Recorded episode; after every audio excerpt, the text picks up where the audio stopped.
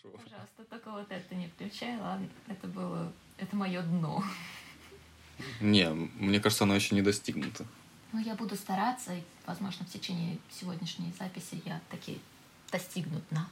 Уверенно и решительно я грибу ко дну. Это интересное движение, Да, интересное грести направление. Это достаточно сложно должно быть, чем... ну, то есть, мне кажется, грести ко дну гораздо тяжелее, чем от него. Ну, да, сопротивление воды и все такое. Вот-вот. То есть человек, который пытается достичь дна, на самом деле гораздо более упертый в своем желании, чем человек, который пытается выплыть. Хм, это очень интересное наблюдение. Э, Не знаю, сарказм это или нет, но мне оно понравилось. Нет, нет, нет, это не сарказм, это правда, это интересный парадокс. Мы говорим, что, ну вот, ну, понятно, что кроется за словами, там, достичь дна. Но при этом чисто технически достичь дна Достаточно сложнее, сложно. чем выплыть на Да, поверхность. Да. И откуда тогда берется это? Скорее всего, никто просто об этом не задумывался, и просто была параллель, что дно — это низко, падать низко, ну, что-нибудь такое. Больше того, я думаю, что если в тусовке кто-нибудь скажет достичь дна, а ты такой, погоди, погоди. Ты вот понимаешь, что достичь дна вообще-то гораздо тяжелее, и вот тебя уже перестали слушать, ты уже, за, ты уже надушнил так, что просто от тебя уже все отвернулись, и такой, ребята, вы не понимаете, ребята. Ну, не знаю, мне это было искренне интересно. Ну, да, мне тоже. Видимо, мы просто с тобой два занудных душнилы. Невидимо, но и это отлично. Да.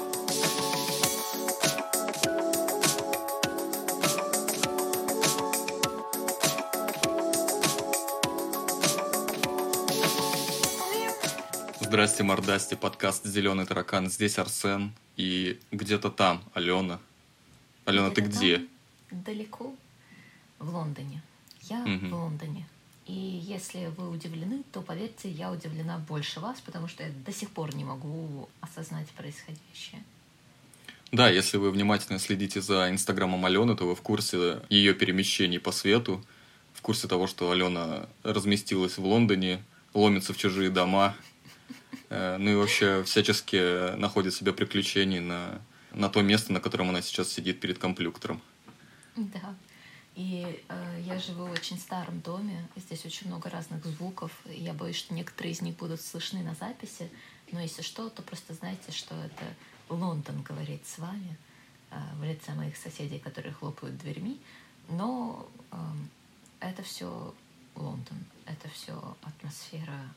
эм, и я не придумала окончание. Туманного Альбиона, Туманного его Альбиона, старых, точно. старых домов. Совершенно, причем не туманного. а, Тут постоянно солнце, э, а я приехала в зимней одежде. А что такое Альбион вообще непонятно, что это за слово такое? Что такое Альбион? Да, кстати говоря, я тоже не в курсе. Да, количество людей на записи, видимо, даже так, не людей, а существ на записи увеличится, потому что с твоей стороны это э, возможные скрипы от лондонского дома и его обитателей помимо тебя, а с моей стороны это еще несколько котов, которые внезапно могут начать мяукать, и если что, то это будет не Алена. Если вдруг внезапный мяу ворвется в эфир, ну ладно, да. Короче, вот вам конкурс для тех, кто различит, где мяукала Алена, а где мяукал мой кот. В общем, тому будет лайк, шейр, Ты пригласишь Осю в кадр, пожалуйста. Мне кажется, это сразу повысит мою продуктивность. Ты знаешь, я не знаю, где он. Но я думаю, что в какой-то момент он присоединится, потому что э, он наверняка слышит, что этот человек разговаривает непонятно с кем, и, в общем, я думаю, он притащится. Выяснить, не окончательно ли ты сошел с ума. Ну, типа, да. То, что сошел с ума, у него вопросов не вызывает. Э, Степень, степень и градация, вот что ему интересно. Я думаю, что это будет самое длинное приветствие в истории, истории нашего подкаста. Старый. Да. Но оно необходимо, чтобы понимать произошедшие изменения в процессе записи. И да, кстати, я подумал, что если тебе, дорогой слушатель, будет интересен подробнее быт Алены в Лондоне, то мы можем просто отдельно подкаст записать.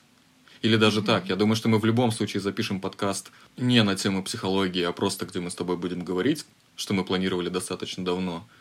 И если у этого подкаста появится достаточно большой и хороший отклик, что в нашем представлении Типа хотя бы человека. пара, да, хотя бы пара комментариев, то мы продолжим эту практику. А впрочем, даже если не получится, не, поя- не получит э, этот подкаст достаточное количество отзывов, мы все равно продолжим эту практику, потому что это наш подкаст, делаем, что хотим. Да вообще, Вот. мы независимые и самодостаточные личности. Вот Ага. так вот. Ну, наверное. Да, но это не точно. Да, вот, вот так. Переходим к обсуждению сегодняшней темы. А тема это эмоциональное выгорание. И, Алена, расскажи нам, что такое эмоциональное выгорание с точки зрения профессионального психолога, а не с точки зрения, допустим, какой-то кухонной обывательской терминологии. Эмоциональное выгорание – это синдром, то есть совокупность нескольких симптомов, которые возникают в результате подверженности хроническому стрессу и, в общем-то, выражаются в массе этих разных симптомов, которые в целом выделяют в три группы. Это эмоциональная истощенность, это гиперусталость физическая и моральная, в первую очередь, от того, чем человек занимается, в первую очередь, это профессиональная деятельность, но могут быть и другие варианты, я думаю, мы это позже обсудим. Кроме того, это деперсонализация, это такая максимально формальный подход к выполнению своей работы, холодность, цинизм. И третья группа — это редукция профессиональных достижений, то есть это, во-первых, объективное снижение уровня достижений в силу предыдущих э, групп, просто человек не в состоянии. Плюс это так ощущается, идет сильное обесценивание, чувство собственной неполноценности, некомпетентности, беспомощности и прочие вот такие радости жизни.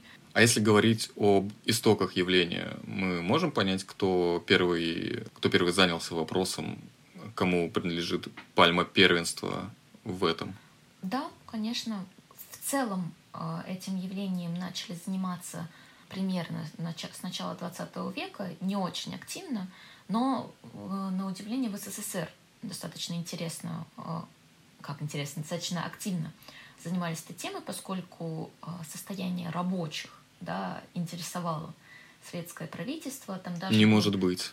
да, какой-то аналог термина выгорания был термин сгорание, но не то чтобы там сформировалась какая-то четкая теория, насколько я понимаю, но это исследовалось. А вот уже окончательно именно термин э, выгорание был введен в 1974 году американским психиатром, кажется, психотерапевтом Гербертом Фрейденбергером. Ох, я смогла с первого раза произнести эту фамилию. Не чувствуешь ли ты выгорание в процессе произнесения этой фамилии? Мне кажется, он специально такой себе, такую сложную себе взял, чтобы, чтобы продемонстрировать, как бы проиллюстрировать на своем примере, что такое эмоциональное выгорание. Возможно, да. Он работал в клинике для наркоманов, и, в общем-то, само вот это слово выгорание или по-английски burnout он позаимствовал у самих наркоманов, которые э, этим словом описывали состояние, которое ты испытываешь после длительного и интенсивного употребления э, наркотиков. И, собственно, Фрейденбергер... То есть это он- наркоманский жаргон. да, это наркоманский жаргон, э, абсолютно верно. И дело в том, что вот э, Фрейденбергер, он испе... Фрейден... Боже мой, Ага. один раз получилось, дальше все. Фрейденбергер исследовал этот феномен, поскольку он наблюдал его на своих коллегах, которые тоже работали в этой клинике, и на самом себе. И я думаю, то, что он позаимствовал именно это слово, не случайно. То есть он ощутил схожесть этих состояний. Не думаю, что он был наркоманом и, конечно, понимал, да, что это за состояние у наркоманов, но, видимо, мог по описанию представить его и ощутить, что оно а, как-то родственно тому, что он сам мог испытывать или наблюдать у своих коллег. И это, на мой взгляд, очень красноречиво говорит о том, что это такое за состояние выгорания, и что оно это не просто усталость, да, это не просто что-то, а это серьезное состояние и мучительное состояние. Какие отличительные симптомы у эмоционального выгорания? Что выделяет эмоциональное выгорание на фоне других э, расстройств психологических? Какие вообще, да- давай даже так, какие вообще есть симптомы и какие отличительные симптомы? Хорошо, сначала я перечислю, какие вообще есть симптомы, И их очень много, и, возможно, в этом главное отличие, что это достаточно такая, как я люблю говорить, широкая палитра этих симптомов. Как я уже сказала, это суперистощение, это гиперусталость, физическая и моральная, которая может э, проявляться, не просто может, которая проявляется как на душевном уровне, да, на уровне психических процессов, так и на уровне тела. На уровне тела это бессонница, это постоянная усталость, это сильное снижение возможностей концентрации, внимательности, в целом различные проблемы со сном, не только бессонница, и засыпание, и просыпание, все да, там все идет просто не очень хорошо идет. Я пыталась, я, у меня в голове было нецензурное выражение, и я пыталась придумать ему аналог, и не получилось. Идет не по тому этого, месту, в общем. Да, да, вот, точно. Кроме как того, я, кажется, раз... упоминал эвфемизм, по плохому сценарию все идет. Точно, по плохому сценарию, вот оно. Итак, что еще с телом может происходить? Это могут быть нервные тики, то есть различные подергивания век, пальчиков, иногда целые руки. При засыпании, подергивании тоже могут случаться. Нижний и верхний, верхний брейк. Такие вариации да. некоторые. Точно, точно. Кроме того, это самые разнообразные боли в спине, в мышцах, головные боли, боли в животе, частые болезни в целом, то есть снижение иммунитета – ну, и вы можете сказать, ну, у всех может что-то болеть, это разве признак э, выгорания? И вы будете правы, потому что действительно должно быть еще что-то сопутствующее помимо этого. Плюс не должно быть какой-то конкретной причины болезни. То есть, э, если вы сломали спину и она болит, то это не из-за выгорания, разумеется. Но вот если с вами а ничего чего? не происходит... Это про физические симптомы, Кроме того, э, на эмоциональном уровне это опять-таки очень сильная эмоциональная усталость, это снижение эмоционального фона, постоянное плохое настроение, суперраздражительность, вот это состояние, когда все достали. То есть это такая усталость, когда тебе просто хочется, чтобы тебя наконец оставили в покое, перестали с тобой разговаривать, что-то от тебя просить. Вот просто, чтобы наконец наступило это какая-то изоляция, где никому ничего от тебя не будет нужно. Вот какое-то такое состояние. Это сложности на телесном уровне, это сложности на эмоциональном уровне. Кроме того, это сложности на когнитивном уровне, то есть на уровне мыслей – это потеря смысла, вообще значимой, значимости деятельности. Причем как вот в профессиональной сфере, так это может потом расползаться и на все остальное. И на отношения с людьми, и на семью, и на друзей, и на хобби. В чем смысл Что... жизни? Да, да, именно. В чем смысл жизни? Причем с таким не с оттенком интереса. Опять же, матом О! вопрос. Да, да, да. Там, это не так, что окей, я не знаю, в чем смысл жизни, но я буду исследовать, мне интересно, Э, познание, все дела. А это такое, что типа, в чем смысл жизни? Что это, блин, такое? Почему я должен этим заниматься? Вот такое отчаяние. Очень сильное обесценивание того, что происходит. То есть может происходить что-то хорошее, но человек не будет видеть в этом ничего хорошего. Постоянно возрастающий цинизм и пессимизм, вот этот негативный настрой в целом, такая категоричность суждений, то есть, опять-таки, про обесценивание. Чтобы как следует все обесценить, нужно быть очень категоричным. То есть, если ты там, не получил 100 баллов, а 99, то все, это плохо.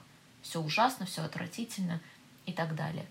А вот в, в целом вот эти формулировки всегда, никогда, все такие категоричные, да?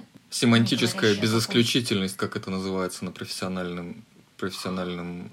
Я просто когда-то читал да, я читал когда-то давным-давно учебник по юридической психологии, и вот то немного, что я туда вынес, это что выражение типа «всегда», «все», «никто» — это семантическая безисключительность. Так что, и вот, наконец, спустя лет пять я могу щегольнуть этими знаниями в нашем подкасте, где я, в общем-то, ведущий, а не эксперт, и не должен выступать, э, ну, типа, это ты должна такие вещи говорить.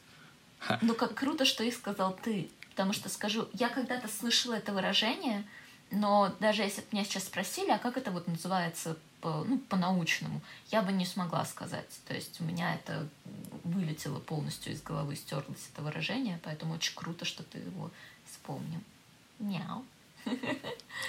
Так вот, семантическая безисключительность, ну и всякие остальные проявления в виде прокрастинации, чувствительности критики, э, ощущения бессилия и безнадежности, отсутствие мотивации, практически полное, очень сильное эмоциональное дистанцирование от работы и невовлеченность. Это вот как раз то, что я до этого называла деперсонализацией. Mm-hmm. Это такой формальный подход, что я что-то делаю, но, мягко говоря, без души. Я делаю это ну вот я знаю сейчас матерное выражение, может быть, ты мне снова подскажешь, как это заменить? На отвали? Да, на отвали.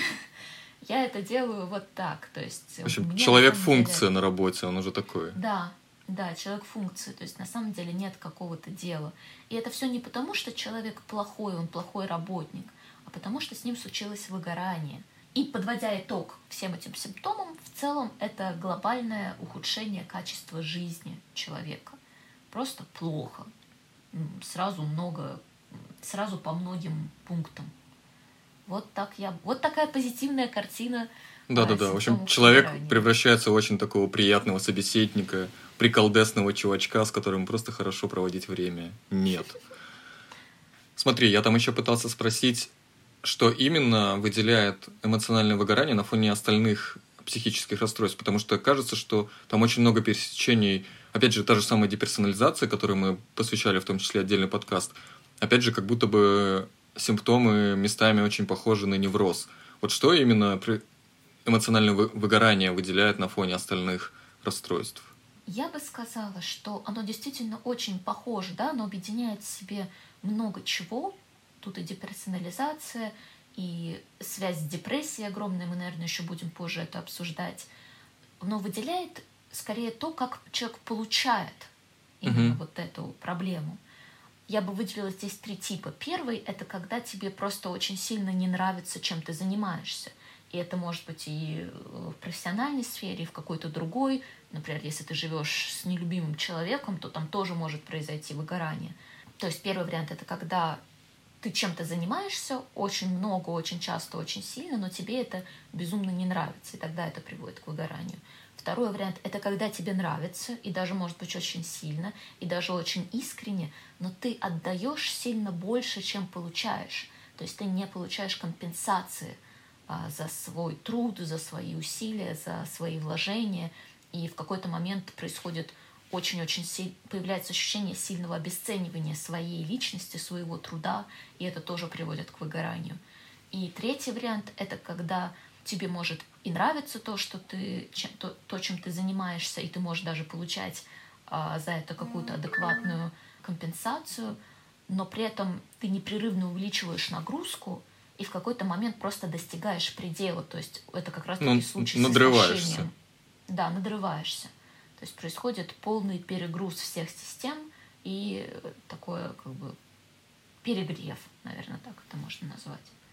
А вот по первому пункту я не стал тебя сразу перебивать. То есть получается, что эмоциональное выгорание это не чисто профессиональный термин. То есть он не касается только профессиональной деятельности. Это может касаться, допустим, учебы, видимо, личных э, взаимоотношений между людьми. Правильно ли я тебя понял? Официальная позиция такая, что в первую очередь, да, эмоциональное выгорание — это про профессиональную сферу. Даже, в общем-то, это практически синонимы профессиональное выгорание, эмоциональное выгорание. Но при этом и я сама с этим не согласна, и не только я, да, масса гораздо более, как сказать, крупных и э, ответ... несущих э, ответственность за свои слова специалистов говорят о том же, что, в общем-то, э, выгорание может происходить в любой сфере, э, в отношениях с людьми, в отношениях с верой, например. Очень часто могут выгорать родители, супруги. Ну или когда у тебя три курсовика за семестр, и ты такой, ну спасибо, учеба, нахрен я все. На самом деле с учебой вообще такой момент, что учеба, особенно в университете, да, не в школе, или, например, в колледже, это уже стадия профессионального развития. То есть получение профессиональных навыков — это часть профессионального пути.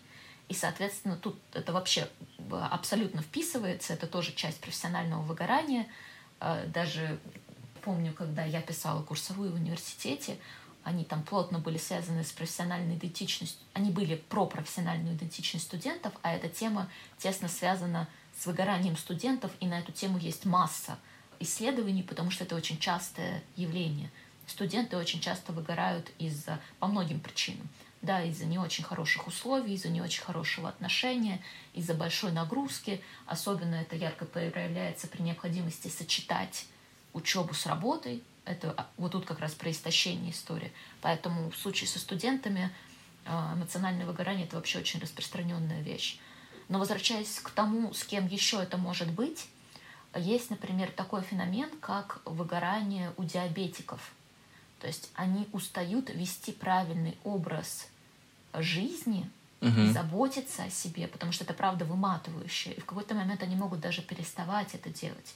И это, конечно, распространяется и на другие серьезные заболевания, и не только на самих носителей этих заболеваний, но ну, и на, за, людей, на тех, кто за ними ухаживает. Забот...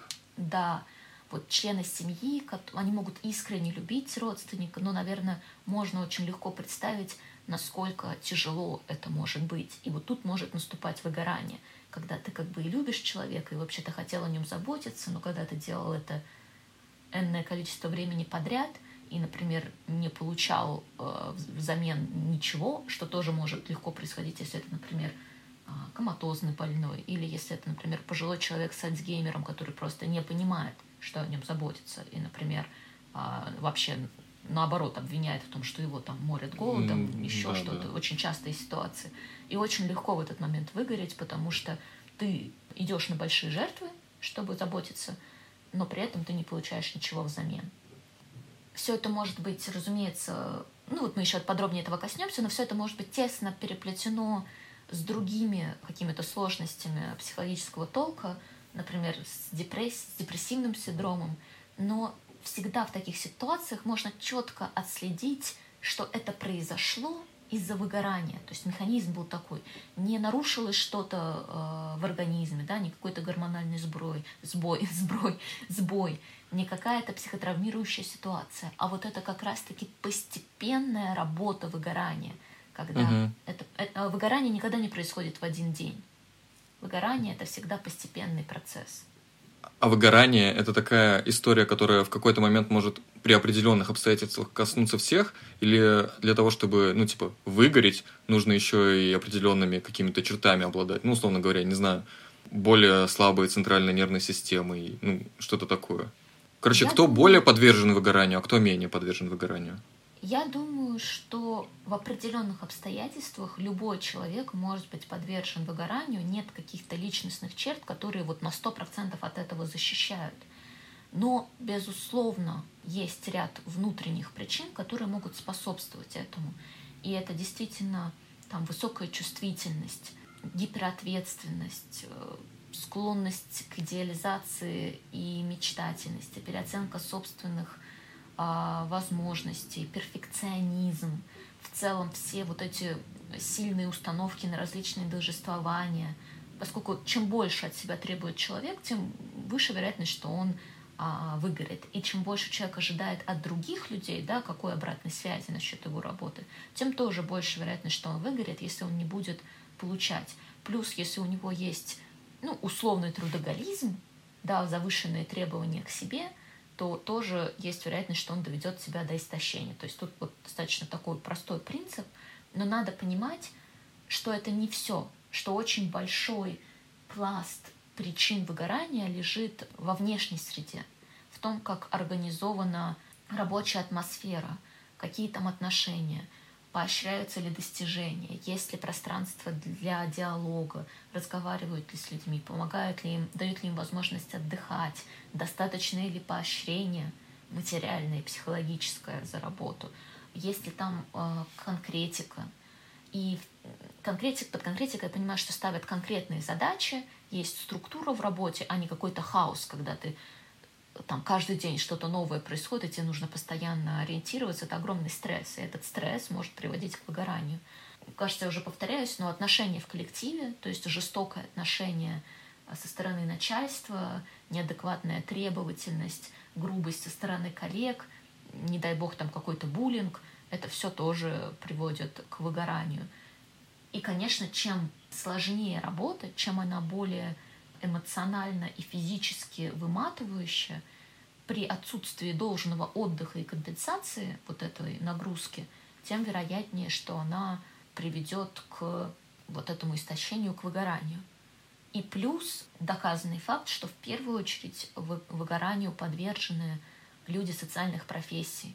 То есть это врачи, это учителя, это социальные работники, это психологи, и угу. вот и же с ними э, все, кто в этой сфере, там, воспитатели в детском суде, ну, понятно, да, сфера образования, сфера медицины, сфера вот социальных работников. И это связано с тем, что огромная нагрузка идет на психику, когда идет работа с другими людьми, плюс, в частности, еще в нашей стране очень низкая компенсация, да, в первую очередь денежная этого труда.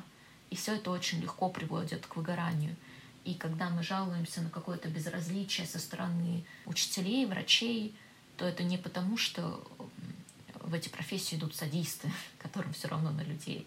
И это, правда, надо понимать, поскольку понимание помогает нам, во-первых, адаптироваться. Нет, например, ну, с учителем, с которым возникают сложности, вот с явно выговорящим учителем, нет смысла, ну, не знаю, на него кричать в попытке добиться нужного, а скорее вот поговорить и объяснить, что там я понимаю, что у вас ужасные условия труда, я понимаю, что вам очень тяжело, я понимаю, что вам, наверное, очень неприятно и плохо, и там, может быть, я могу что-то для вас сделать, ну там мне нужно от вас вот это.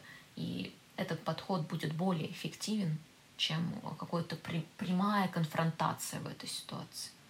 Подводя итог, есть ряд личностных особенностей, связанных в первую очередь, на самом деле, с воспитанием. Вроде как еще говорят, что если говорить про врожденное, что вот интроверты более склонны к выгоранию, но это так, не обязательно. А, второе – это условия труда. Чем они хуже, тем вероятнее выгорание. И а, вот еще есть фактор самой профессии. Мы обсудили, да, какие именно профессии этому подвержены. Ну и еще плюс именно случаи, например, с врачами, ну и с психологами тоже это про результат. Например, если ты очень стараешься, чтобы твой пациент выжил, а он потом... Особенно умирает, это касается психологов. Но с психологами на самом деле тоже, потому что не всегда можно помочь. Очень много психологов сталкиваются с суицидами со стороны своих клиентов, и это, это огромное испытание. То есть не принять это на себя — это огромная работа. Хоть это на самом деле не про нас, это все равно выбор человека, и это все понятно, да, но это действительно очень тяжело, когда твои пациенты, когда твои клиенты в самой высшей степени умирают, либо просто не выздоравливают, не достигают какого-то прогресса. Это, это тяжело, и это действительно приводит к выгоранию. Не знаю, с учителями, наверное, это неприменимо, но вот как бы в помогающих профессиях, да, медсестры, социальные работники, врачи, психологи, психиатры, психотерапевты, это все присутствует. То есть, когда ты можешь, ты искренне хочешь помочь, и ты работаешь для этого результата, но есть что-то, что тебе не подконтрольно, и потом происходит какая-то трагедия, и ты не можешь не воспринимать эту трагедию. Безусловно, надо выращивать да, в себе какие-то границы на эту тему и учиться с этим работать. И это обязательно, да, вот это дистанцирование, иначе просто после первого же случая ты выгоришь и перестанешь быть специалистом в этой сфере. Но все равно, как бы хорошо ты здесь не держал свои границы, это какой-то отпечаток, но оставляет внутри, в душе.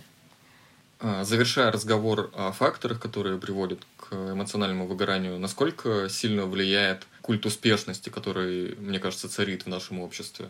Насколько это серьезная подоплека для выгорания?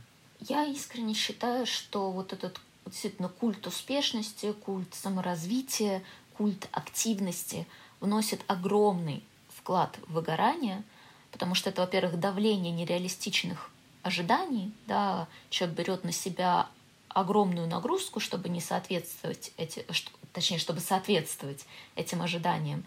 И из, у него появляется истощение, но при этом он не может соответствовать, поскольку у него истощение, из-за этого он начинает хуже о себе думать и ругать себя, как обычно, и все вот эти штуки-дрюки, и в результате это приводит к выгоранию. Плюс вот это стремление к абсолютному достижению приводит к размытию границ с работой. А надо понимать, что с работой у нас тоже отношения. И, как и в любых отношениях, должны быть границы, иначе мы перестаем отлавливать что окей, а что нет, где надо остановиться, где надо сказать нет, где надо себя защитить. Мы не можем позаботиться о себе, когда у нас нет этих границ. А вот, вот эта огромная требовательность, она, конечно, приводит к слиянию себя и работы, что вот мой успех — это я. Нет такого, что я — это я, а там моя профессиональная сфера — это моя профессиональная сфера. И от того, что там, например, у меня средний успех, это не меняет того, что я сам по себе ценен, хорош и так далее, как обычно, да, что я говорю. Мгм. Происходит слияние, что я равно этот успех. И если этот успех не такой же, как на обложке какого-то журнала или там как минимум как у соседа, то все. Происходит ужасное обесценивание и следующее за ним практически автоматические выгорания. Смотри, когда мы говорили о профессиях, которые более подвержены выгоранию, понятно, что это там э, учителя, врачи, психологи, пожарные, военные, наверное. Тут как бы вопросов не возникает. При этом как будто бы популярность термина выгорание эмоциональное, она все-таки эта самая популярность, она появилась не столько в этих кругах, сколько в кругах, ну, условной, там, не знаю, московской хипстерской, ну, там, столичной хипстерской интеллигенции, если так можно сказать.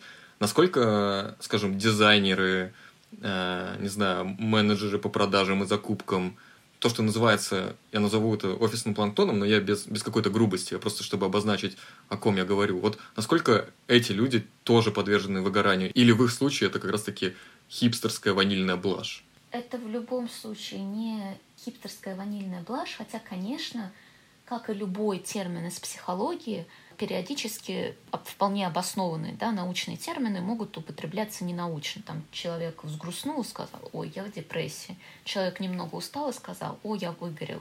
Но при этом все перечисленные тобою профессии тоже могут быть подвержены выгоранию, как минимум потому, что они там тоже работают с людьми, у них тоже могут быть плохие условия работы, у них тоже может быть низкая осмысленность да, того, что они делают, огромная нагрузка.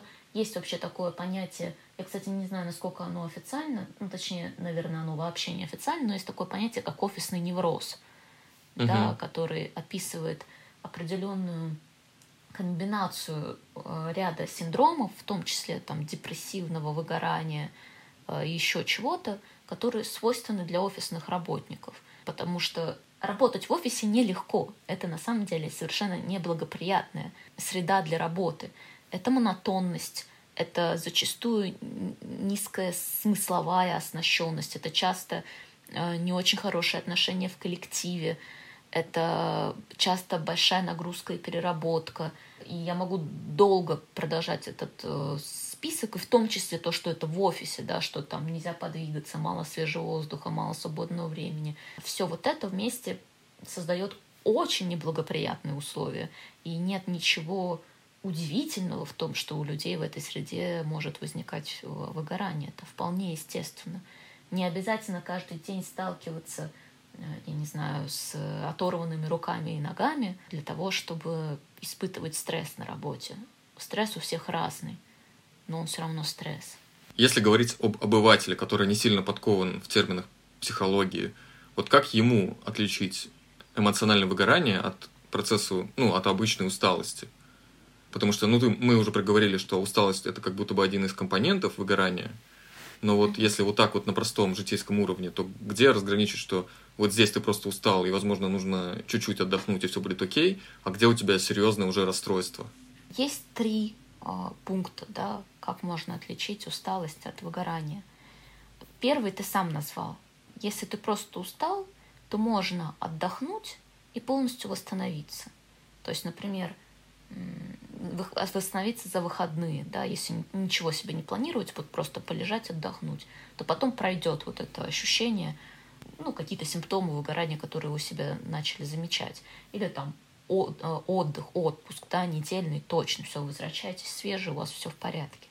Если же вы отдохнули два дня, неделю, две недели, но состояние не меняется, то вот это уже признак выгорания.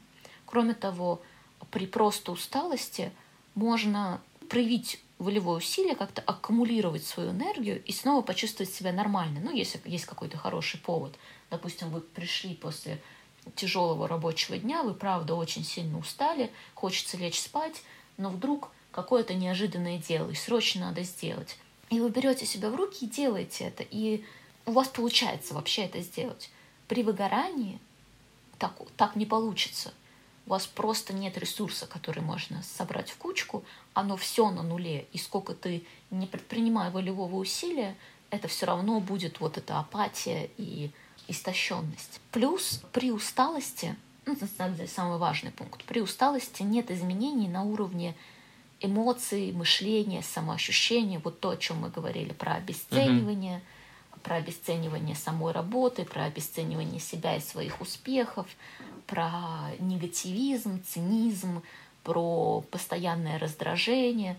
Вот этого всего при просто усталости нету. То есть может появиться да, раздражительность, что вот я устала, я более раздражительная, я на кого-то гавкнула, но потом я пошла поспала, и я проснулась, и мне уже не хочется ни на кого гавкать. Мне даже хочется извиниться за то, что я вот была устала и гавкнула. Гав. Вот такая разница между усталостью и выгоранием. То есть выгорание — это что-то, что уже плотно въелось в личность, и от чашки кофе не проходит.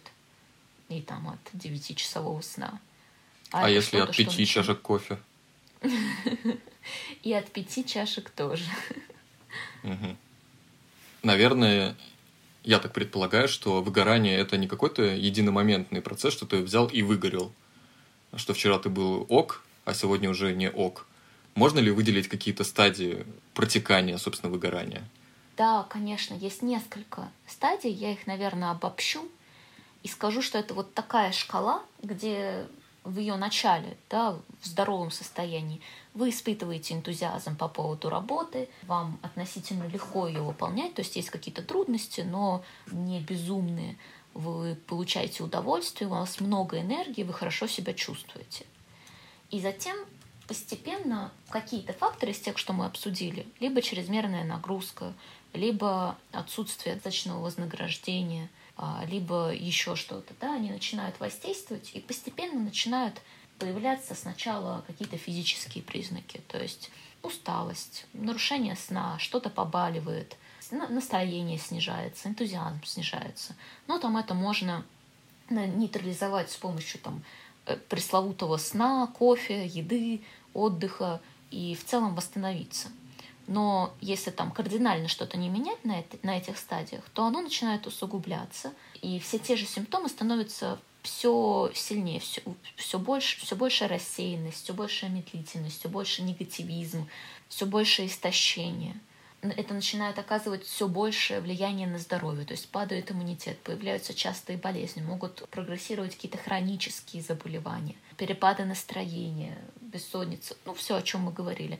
И в конце это уже вот такое состояние опустошения, которое начинает распространяться на другие сферы, помимо той, в которой возникло изначально выгорание. Это может приводить к разрушению отношений, ухудшению качества жизни в целом, как мы говорили, к такому полному упадку сил и нездоровью в целом. Вся проблема с выгоранием в том, что мы не воспринимаем это как проблему до самой последней стадии. Угу. То есть нам кажется, ну, ну устал, ну все люди устают, ну это нормально. И мы ничего не предпринимаем, что ну да, я устал, ну не очень настроение, но это не повод теперь в отпуск уходить. То кто так вообще делает? То есть для нас это нонсенс, нам кажется это слабостью о себе позаботиться в такие моменты. И это просто замечательная, да, как вот влажная почва, она замеч... это хорошая почва для раз... гриб... грибка, да, чтобы он там uh-huh. развивался. Вот также вот это пренебрежение и какое-то стыдливость по поводу того, чтобы о себе заботиться и устанавливать границы с работой, также вот это замечательная среда для развития выгорания. Потому что чем дальше, тем сложнее что-то предпринять, потому что нет сил что-то предпринимать. И надо в первую очередь сделать то, что обязательно, там какую-то работу, а на все остальное уже наплевать. Человек перестает заботиться о себе. И вот так это и развивается таким снежным комом. То есть, когда это был маленький снежок, было бы легко с этим справиться, вообще никаких проблем. Но мы на него внимания а, не обращаем. Но да, мы не обращаем на него внимания, мы продолжаем скатываться по этому склону дальше, к самому угу. дну, возвращаясь к началу. В какой-то момент, возможно, даже получая удовольствие поначалу. Ну, есть Поначалу... же такие люди, которые трудоголики, которые э, симптомы выгорания могут воспринимать как нечто и само собой разумеющееся, и даже что, как будто бы это что-то подстегивающее для них, что, ну, типа, что ты тряпка устал, надо еще сильнее вкалывать. Да, да, это чистая правда.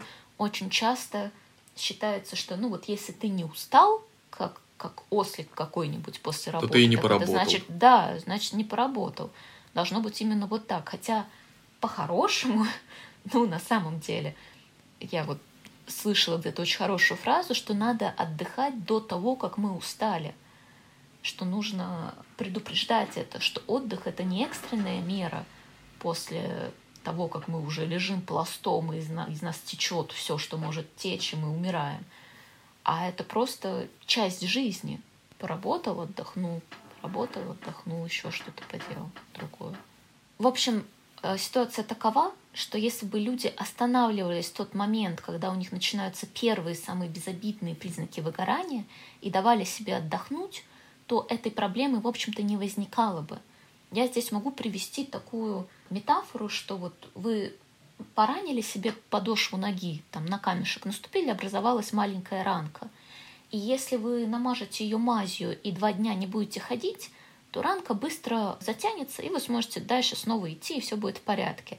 А если вы скажете, ну, черт с ней, с этой ранкой, и будете продолжать идти, то она будет воспаляться, гноиться, становиться все больше, идти будет все больнее, но вы будете продолжать идти, начнется заражение и ужас. Я извиняюсь за такую страшную метафору, но потом, может быть, даже придется ампутировать ногу, если вы откажетесь. Да, вообще гроб-гроб, ногу, кладбище, то... пидор. Да, вообще вот так. И здесь то же самое. Начинается с мелочи, начинается с чего-то небольшого. Если позаботиться об этом, то можно этого всего избежать. Но если говорить себе, это просто ранка, ну что за мелочь, это просто царапина, кто, кто из-за этого вообще остановится, глупость какая, то тогда все может закончиться не очень хорошо. И, и реально с реальными царапинами в жизни также лучше обработать. И если она на какой-то части тела, которая подвергается большому э, механическому воздействию, то значит дать отдохнуть. Простой принцип, в общем-то. Давай тогда перейдем к методам лечения и профилактики. Вот у меня этот вопрос у меня в моих шпаргалках подписан как «Как разгореться снова?» Или приводя цитату Есенина, что «Кто сгорел, того не подожжешь уже». Есть ли, короче, вариант выкарабкаться из этого состояния? Если да, то как? Да, конечно, можно выкарабкаться, безусловно. Есенин. Да, действительно, я очень так, я так очень фатально задал вопрос, да, да, да. Абсолютно точно можно разгореться снова. И если мы не говорим о помощи специалистов, которые здесь вообще-то ну, на поздних стадиях очень и очень актуальны, поскольку в том числе могут понадобиться медикаменты. Как я уже говорила, выгорание может э, очень так легко перетекать в депрессию или в подобные ей состояния, там, расстройство адаптации, какие-то невротические штуки, и там действительно могут понадобиться лекарства. Но если мы сейчас вот, ну, отставим тему со специалистом как очевидную, что еще можно делать? Какой в целом признак? Сначала нужно как следует отдохнуть. То есть это восстановление ресурса до какого-то жизнеспособного уровня, там, зарядить батарейку до того уровня, когда телефон вообще может включиться. Да, мы ведь знаем, что вот можно до такой степени разрядить телефон, что даже вставив в него зарядку, он не будет включаться какое-то время, потому что ему нужно вот до этого, я не знаю, одного процента зарядиться. Здесь то же самое. В первую очередь это отдых и восстановление ресурса, а затем это работа с причинами, которые привели к выгоранию. Это нормализация отношения с работой, или там, с той сферы, в которой это произошло, с учебой, с отношениями, с чем-то еще. Установить границы, э, снизить нагрузку, нормализовать ее, установить какой-то режим, режим работы, отдыха, всего остального. Кроме того, эмоциональные границы, где начинаюсь и заканчиваюсь я, где пределы моих возможностей, где пределы моей ответственности, ставить четкие и реалистичные цели – не мне надо спасти весь мир и еще чуть-чуть в придачу, а мне надо сделать А, Б и С, и все, и после этого я иду отдыхать. А потом а... спасу мир. А вот это, вот это, вот без этого, пожалуйста. Мир останется неспасенным, понятно. Вот к чему нас призывают психологи. Ну, на самом деле, да. Мир все равно не спасти, но можно спасти себя как часть этого мира. А спася, я не, не уверена насчет этого склонения, но как бы, э, закончив со спасением себя, можно спасти еще парочку людей, если будет на это ресурс. И это реалистичная цель. А спасти весь мир — это невротическая цель, которая приводит, как правило, приводит к тому, что не спасен в итоге никто, а вам нехорошо и больно. Поэтому да, я рекомендую не спасать мир. Я рекомендую начинать с себя. Оставьте спасение мира протагонисту из фильма «Довод». Я не смотрела, поэтому не совсем понимаю отсылку, но... Но, но похихикала. Спасибо. Спасибо, что поддержала. Кроме того, то, о чем мы говорили, э, работать над тем, чтобы понимать, что результат моей работы не равен тому, кто я, да, что это разные вещи. Условно, что если с моим пациентом происходит что-то не то, а я знаю, что я там сделала все условно по протоколу, то в таком случае его жизнь это не моя ответственность. И там то, что с ним произойдет, это не значит, что я плохая прямо. Ну и это не только там в социальной сфере, не только про психологов, а в целом про людей что если там годовой отчет получился не идеальным, то это не значит, что я плохой. Это просто год не идеальный. Да.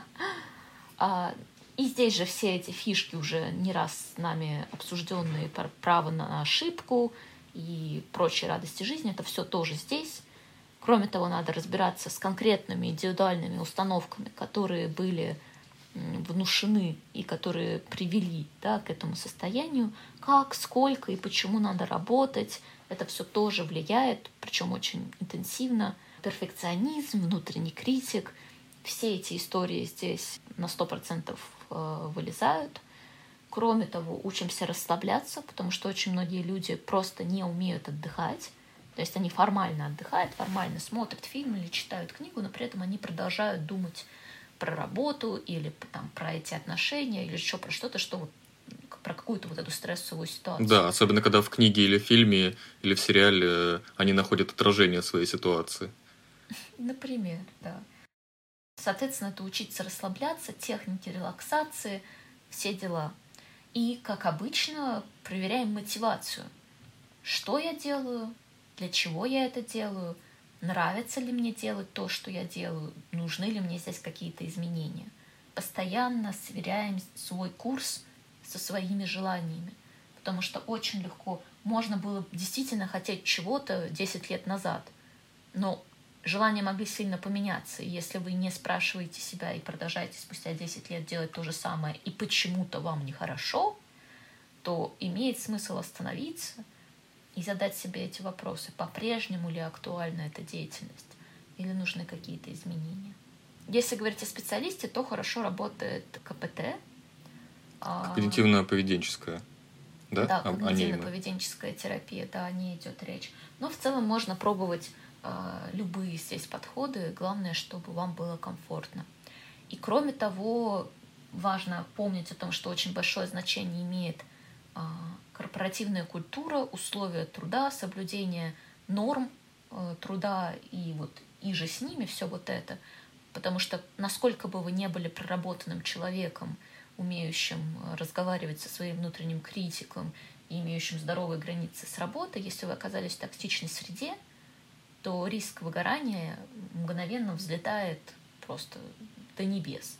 Поэтому а если вы оказались в настолько токсичной среде, что а, часть токсинов попала к вам в чай, и вы отъехали в Германию в клинику Шарите лечиться, то стоит ли продолжать в таком случае свою деятельность или лучше остановиться? Это шутка, не нужно отвечать. Спасибо. А то я уже мучилась, что же мне такое ответить. И здесь, соответственно, и человеку самому надо э, аккуратно выбирать эту среду. Если есть токсичность, то много и сильно раз подумать, надо ли вам туда. И плюс, конечно, было бы очень здорово, если бы на каком-то государственном общественном уровне существовали бы нормы, которые бы регулировались, и в целом мы бы стремились к э, экологичной, адекватной рабочей обстановке. И я это говорю специально таким голосом, поскольку понимаю, насколько это, к сожалению, на данном этапе мало реалистично. Ну да, нормы есть, просто они на них как бы все кладут. Мы уже коснулись, и даже не раз, каких профессий особенно касается проблемы выгорания. Но если касаться именно твоей профессиональной деятельности, то насколько распространено выгорание у психологов, а по моим ощущениям, как будто бы должно быть очень сильно распространено, и что, собственно, какие у вас методы самопомощи есть, если, ну, как бы, вы уже психологи, вы вроде как и так должны все знать, а если вот человек сталкивается с этим? Очень сильно на самом деле распространено. Я видела массу выгоревших коллег, причем в ноль выгоревших, прям очень сильно. И это достаточно печально, поскольку выгоревший психолог — это плохой психолог, к сожалению, с профессиональной точки зрения. И по-хорошему выгоревшие психологи не должны работать, потому что это очень сильно сказывается. Даже, ну, условно, учитель, формально выполняющий свою работу, он все равно выполняет свою работу. А врач, формально выполняющий свою работу, он все равно выполняет свою работу, да, он лечит, он какие-то лекарства назначает. Может быть, он проглядит, да, какую-то важную деталь, или он будет не так эмпатичен и сочувствующий и тепл, но все равно он даже при формальном подходе работа остается выполненной. Если же психолог формально подходит к своей работе, то это катастрофа, потому что у нас все строится на индивидуальном подходе, на эмпатии, на погружении в клиента, на глубоком эмоциональном контакте. Если всего этого нет, то это это не психотерапия, это не консультирование, это просто, я даже не знаю, каким приличным словом это назвать. Ну, в общем, это максимально неэтично. Поэтому психологам так важно а, следить за своим состоянием. И поэтому это, кстати, к вопросу о том, почему так дорого стоит да, пойти к психологу зачастую. Во-первых, потому что дорого стать психологом и дорого быть психологом, это там постоянное дополнительное обучение – это супервизии, но еще это большая нагрузка, и это способ избежать выгорания. Когда я получаю достойную оплату за свой труд, это профилактика моего выгорания, это гарантия того, что когда мне клиент там будет что-то рассказывать, я не буду думать о чем-то своем, я не буду смотреть сквозь него, а все мое внимание, все мое существо будет сосредоточено на этом человеке напротив меня. Я действительно буду за него переживать, и я действительно буду хотеть сделать все, ну, все, что в моих силах, чтобы способствовать прогрессу в работе с этим человеком. Ну, а так в целом все те же рекомендации, да, регулировать нагрузку, границы, режим, соглашаться на работу на адекватных условиях. И вот этот тонкий момент, что если, например, не удается найти работу на адекватных условиях, иногда так бывает – да, не знаю, маленький город, э, дефицит предложений для там, того же психолога. Здесь тогда важно калибровать уровень усилий и то есть не делать больше, чем ты готов делать там, за эти деньги на этих условиях, и напоминать себе, что вот эта оплата, она не потому, что вы не ценный специалист, не потому, что вы недостаточно хороши, а так сложились обстоятельства конкретно здесь и сейчас. И это не про вас, это про эти обстоятельства. И обязательно продолжать искать лучшие варианты, то есть не сдаваться, потому что здесь очень легко засосаться в это болото, да, и постепенно выгореть, и уже просто не иметь потом ресурса из этого болота выйти. Поэтому продолжать что-то искать, продолжать пытаться себе помочь. Ну а говоря именно о тебе, как о профессионале. Сталкивалась ли ты с э, выгоранием? Как, как ты с этим, как ты это пережила, если, если сталкивалась? У меня не было полноценного выгорания. У меня были отдельные эпизоды, где я условно там подходила к какой-нибудь второй стадии. Они были связаны с соблюдением моих границ, с оплатой тоже, поскольку ну, я где-то отвечала на вопросы, что начинала я с 300 рублей, да, еще когда была студенткой, была сильно в себе не уверена, и тогда мне этих 300 рублей было за границей, ой, за границей, за глаза. Да, мне вообще было даже неловко их принимать, потому что у меня еще был синдром самозванца не до конца проработан. А потом постепенно приходила уверенность, и там появлялось чувство, нет, 300 рублей это мало. Тогда я повышала цену, а потом 500 рублей это мало. Я снова повышала цену. И вот таким образом мне удавалось избежать этого выгорания, то, что я постоянно как-то адаптировалась да, к своему новому самоощущению и пыталась сделать вознаграждение за свой труд адекватным по своим ощущениям. Плюс еще у меня была такая история, что на первом курсе, когда я только пришла в университет, у меня было... Я, я ходила к психологу, и мне даже сказали, что у меня расстройство адаптации, потому что мне тогда не очень нравилось в университете, поскольку было еще мало психологии, у нас там была mm-hmm. история, высшая математика, мне все это не, не совсем нравилось, была очень большая нагрузка, да, то есть ну, на удивление первый курс университета был тяжелее, чем последующие курсы. Плюс одновременно у меня еще там э, был ряд, как сказать, внеклассных занятий, на которые я ходила. Я помню, что вот у меня именно было вот это истощение, что я была очень, очень сильно усталой, и из-за этого у меня уже были какие-то ну, эмоциональные сложности. А дальше, вот, кстати, к вопросу о том, может ли оно произойти само, если нагрузка спадет, в моем случае это было именно так. Закончился первый семестр, э, закончилась у меня школа вождения, я получила права, закончилось еще что-то, и э, мне стало гораздо легче. И дальше я уже не была в таком состоянии, ну и даже уже свои процессы какие-то пошли, и все совсем менялось. Но вот с этим своим выгоранием на первом курсе я... Я не могу сказать, что я справилась, поскольку не то, чтобы я сильно что-то для этого делала, если честно. Я тогда еще... Ну, то есть само прошло. Да, это тот случай, когда само прошло, это правда. Я тогда еще, ну, как я говорю, в первом семестре первого курса психфака психология, там, одна пара в неделю, по-моему, или что-то такое. К сожалению, это так. И, естественно, я не имела ни малейшего представления о том, что такое выгорание, что со мной происходит. А, мне просто было нехорошо. А потом, само собой, оно прошло. Такое бывает. Да? Если все дело во внешнем факторе – то когда внешний фактор убирается, действительно может стать легче. В этом нет ничего удивительного и противоестественного. Есть ли какие-то тесты, э, по которым можно определить, что, ну, типа, что ты близок к выгоранию или что ты в процессе? А, есть разные тесты, но хороший тест — это опросник выгорания Маслач. Я думаю, мы прикрепим ссылку на него, да, да там, где у нас да. есть возможность. Ну или прикрепим, Наверняка. я не знаю, как, как здесь ортодоксально Ой. ставится ударение. Ой, я тоже не знаю. Я точно буду в сторис выставлять в день публикации. Ну, да, в общем-то, как вы это слушаете, в общем, в сторис можете найти тест. Книги какие-нибудь посоветуешь? Да, я посоветую в этот раз только одну книгу, новую, но очень хорошую. Это сестры Эми, Эмили и Амелия Нагоски. Так, книга так и называется «Выгорание». Угу. А, новый подход к избавлению от стресса. Можно почитать, если для вас эта тема актуальна. А, ну и напоследок, а что лучше, выгорание или угорание? Угорание!